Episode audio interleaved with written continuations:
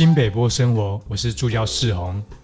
台湾有护国神山啊，我们常常熟知是台积电，另外一个就是中央山脉哦，它帮我们挡了很多台风的灾害。可是登山也是一项运动哈，我们今天就为大家邀请到文玲来为大家聊聊登山，欢迎文玲。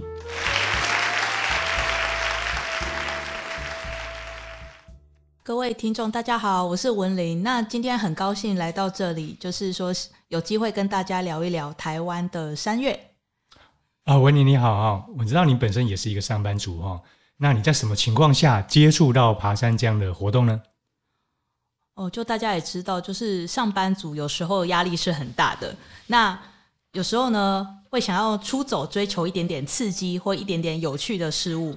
那为什么会接触到所谓的登山呢？一开始也是说，诶，有听人家在讲能高越岭道，诶，有云海，有日落夕阳，诶，那是不是可以先试着走走看，试试看，从古道开始走起？就没想到走着走着，一路上遇到好多的人，好多的事，诶，好像变成登山是一种兴趣，这样。哦，所以你那是听人家讲。登山上风景很好，那就开始从一些简单的步道开始爬起嘛。对。哦，那我们我好像听说有什么百岳等等的，这方面你可以稍微为我们简单的介绍一下吗？哦，台湾的山岳其实以以我来讲的话，我我是大概就把它分成两大类，例如说一类是小百岳，小百岳是。当初像我们台湾政府啊，可能就是体育协会这一块，后为了要推广说，哎，欢迎大家携家带眷呢，带着小朋友全家出走去接触山林，他们就是选了一百座小百岳，就是这些山头的难度并不会说非常的高，那很适合就是说全家出门走走，哦，去收集这样的台湾哦各式小山的风光美景这样。那还有另外一种的，就是所谓可能大家说的百岳哦。就是也有人就是昵称就说啊，这个就是大百岳，就是海拔三千公尺以上的高山。那台湾海拔三千公尺以上高山其实有两百六十八座。那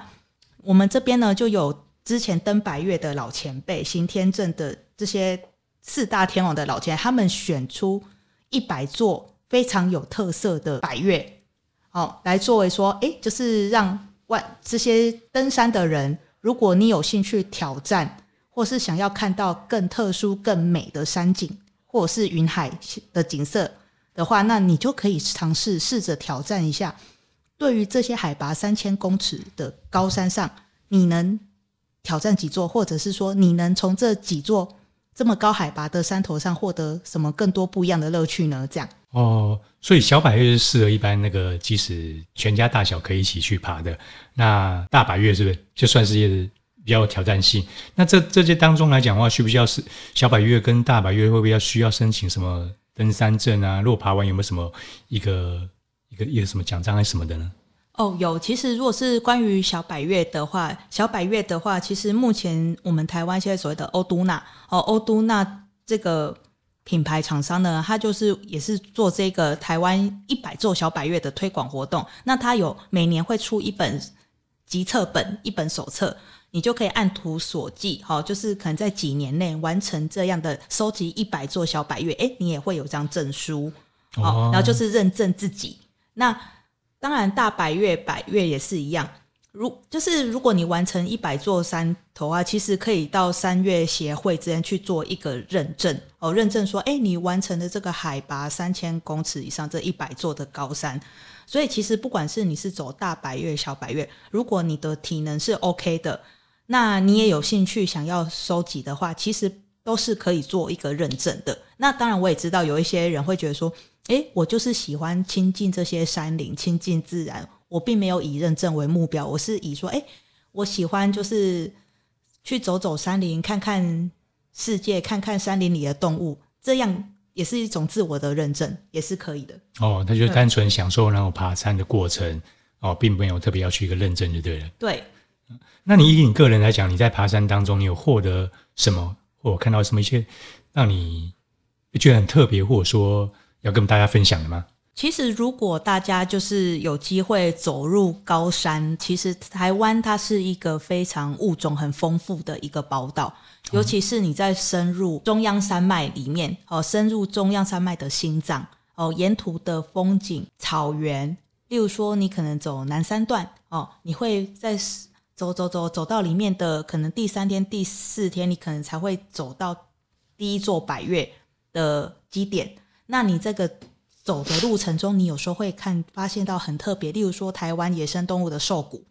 头骨，或者是说你走到台湾高山的源头的溪流，你就看到那个溪流就在你的身旁静静的流动，然后那个风是非常舒爽、非常冷冽的吹经过你的身边。其实这是一种很棒的山林体验跟享受。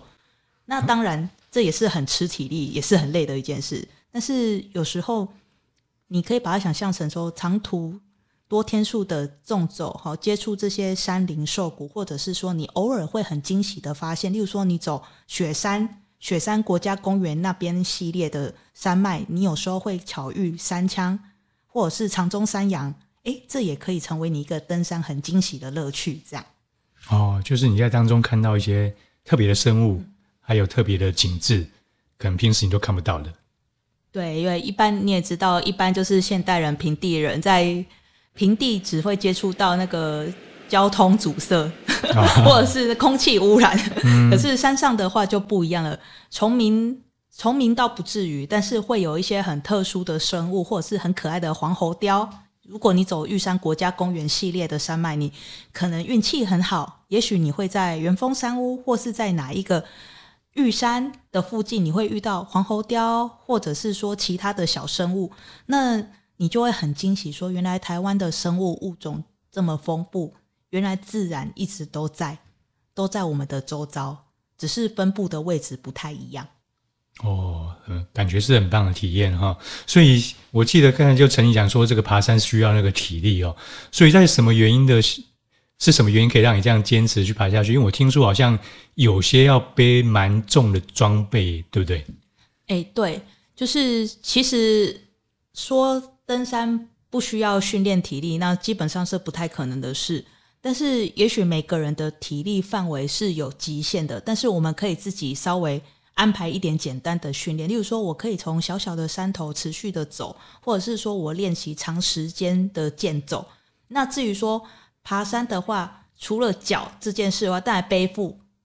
背负背包的能力、负重能力也是很重要。那怎么训练？像我们有时候有一些很可爱的山友大哥大姐，他们其实也会分享，就是说，诶，例如说我去观音山，我背一个大西瓜啊，我背个几个水果，我就开始可能背个从一开始的三公斤、五公斤、十公斤，或是背水上山，这样就是慢慢的循序渐进去做负重的训练。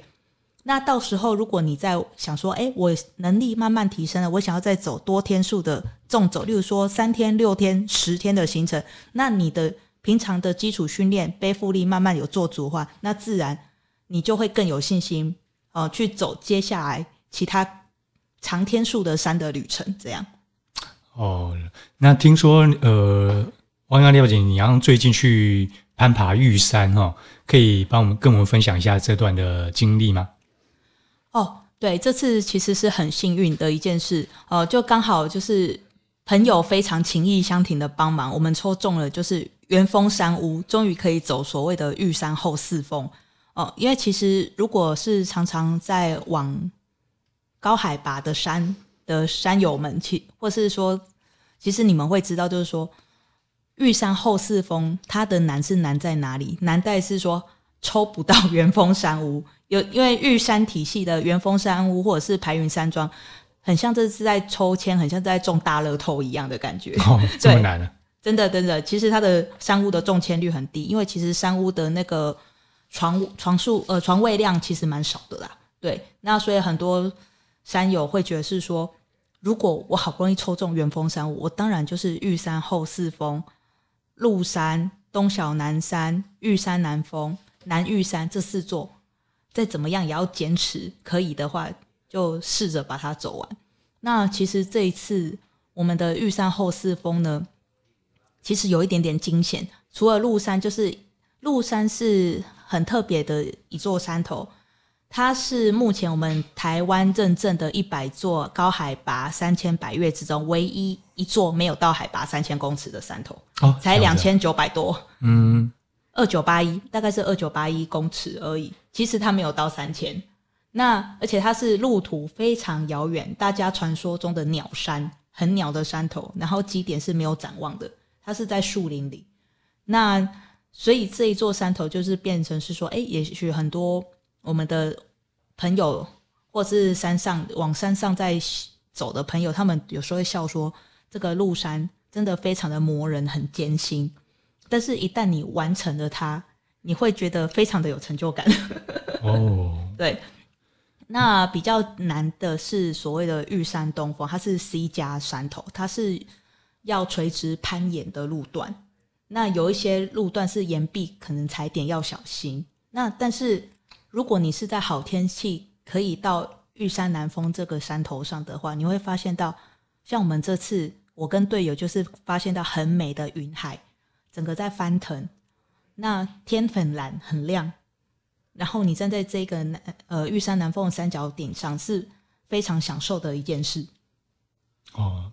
蛮特别的体验啊、那其实除了如果说玉山之外，你有没有你你你总共爬了多少山？还有哪一个山？是让你特别印象深刻的吗？哎、欸，其其实目前的话，我已经有到了九十三座的百岳。哇，九十三座，再差七座就完成百岳了。对，那也是花了好几年，就是一步一步、一脚印的收集，然后跟享受百岳上的风光。那比较特别的山岳，应该是指说，呃，雪山、雪山系、雪山山脉那边的雪山北峰。哦，雪山北峰是我个人觉得它是一个很特别的山头，因为像有时候大家不管是走焦山或是百岳，会常常遇到比较特殊的天气现象，不管是遇到下雪，就是雪，啊，或者是或是冰，或者是所谓的观音圈彩虹这个现象。那我觉得我目前下来讲，我会觉得说雪山北峰是我认为比较特别，是它边有一个很漂亮的小木屋。很像北欧风的小木屋的山屋。那我们那时候运气非常好，刚好看到观音圈，然后你就整个人就是投射在远方之外的观音圈的这种自然现象，你会觉得很惊喜。那至于说，如果是说第二喜欢的话，那就是秀姑峦山哦，因为那时候的景点是很特别，跟队友在跨年的时候去走马博拉斯山脉的纵走，然后遇到秀姑峦山下雪。整个雪花冰晶覆盖在秀姑峦山上，那真的是一个非常特别的体验。哦，秀姑峦山还有雪山是让你印象深刻的，对不对？那最后来讲，你可以帮我们呃给一些意见，就是如果说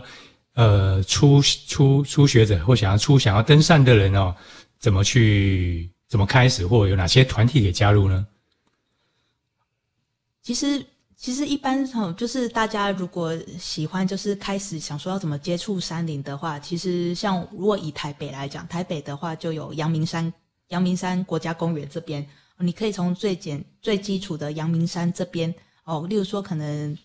慢慢的走，例如说可能从晴晴天刚最基础，对，晴天刚开始走，鱼路古道这些古道先慢慢走，走出开始有点兴趣之后，也许你可以再挑战阳明山的天际线。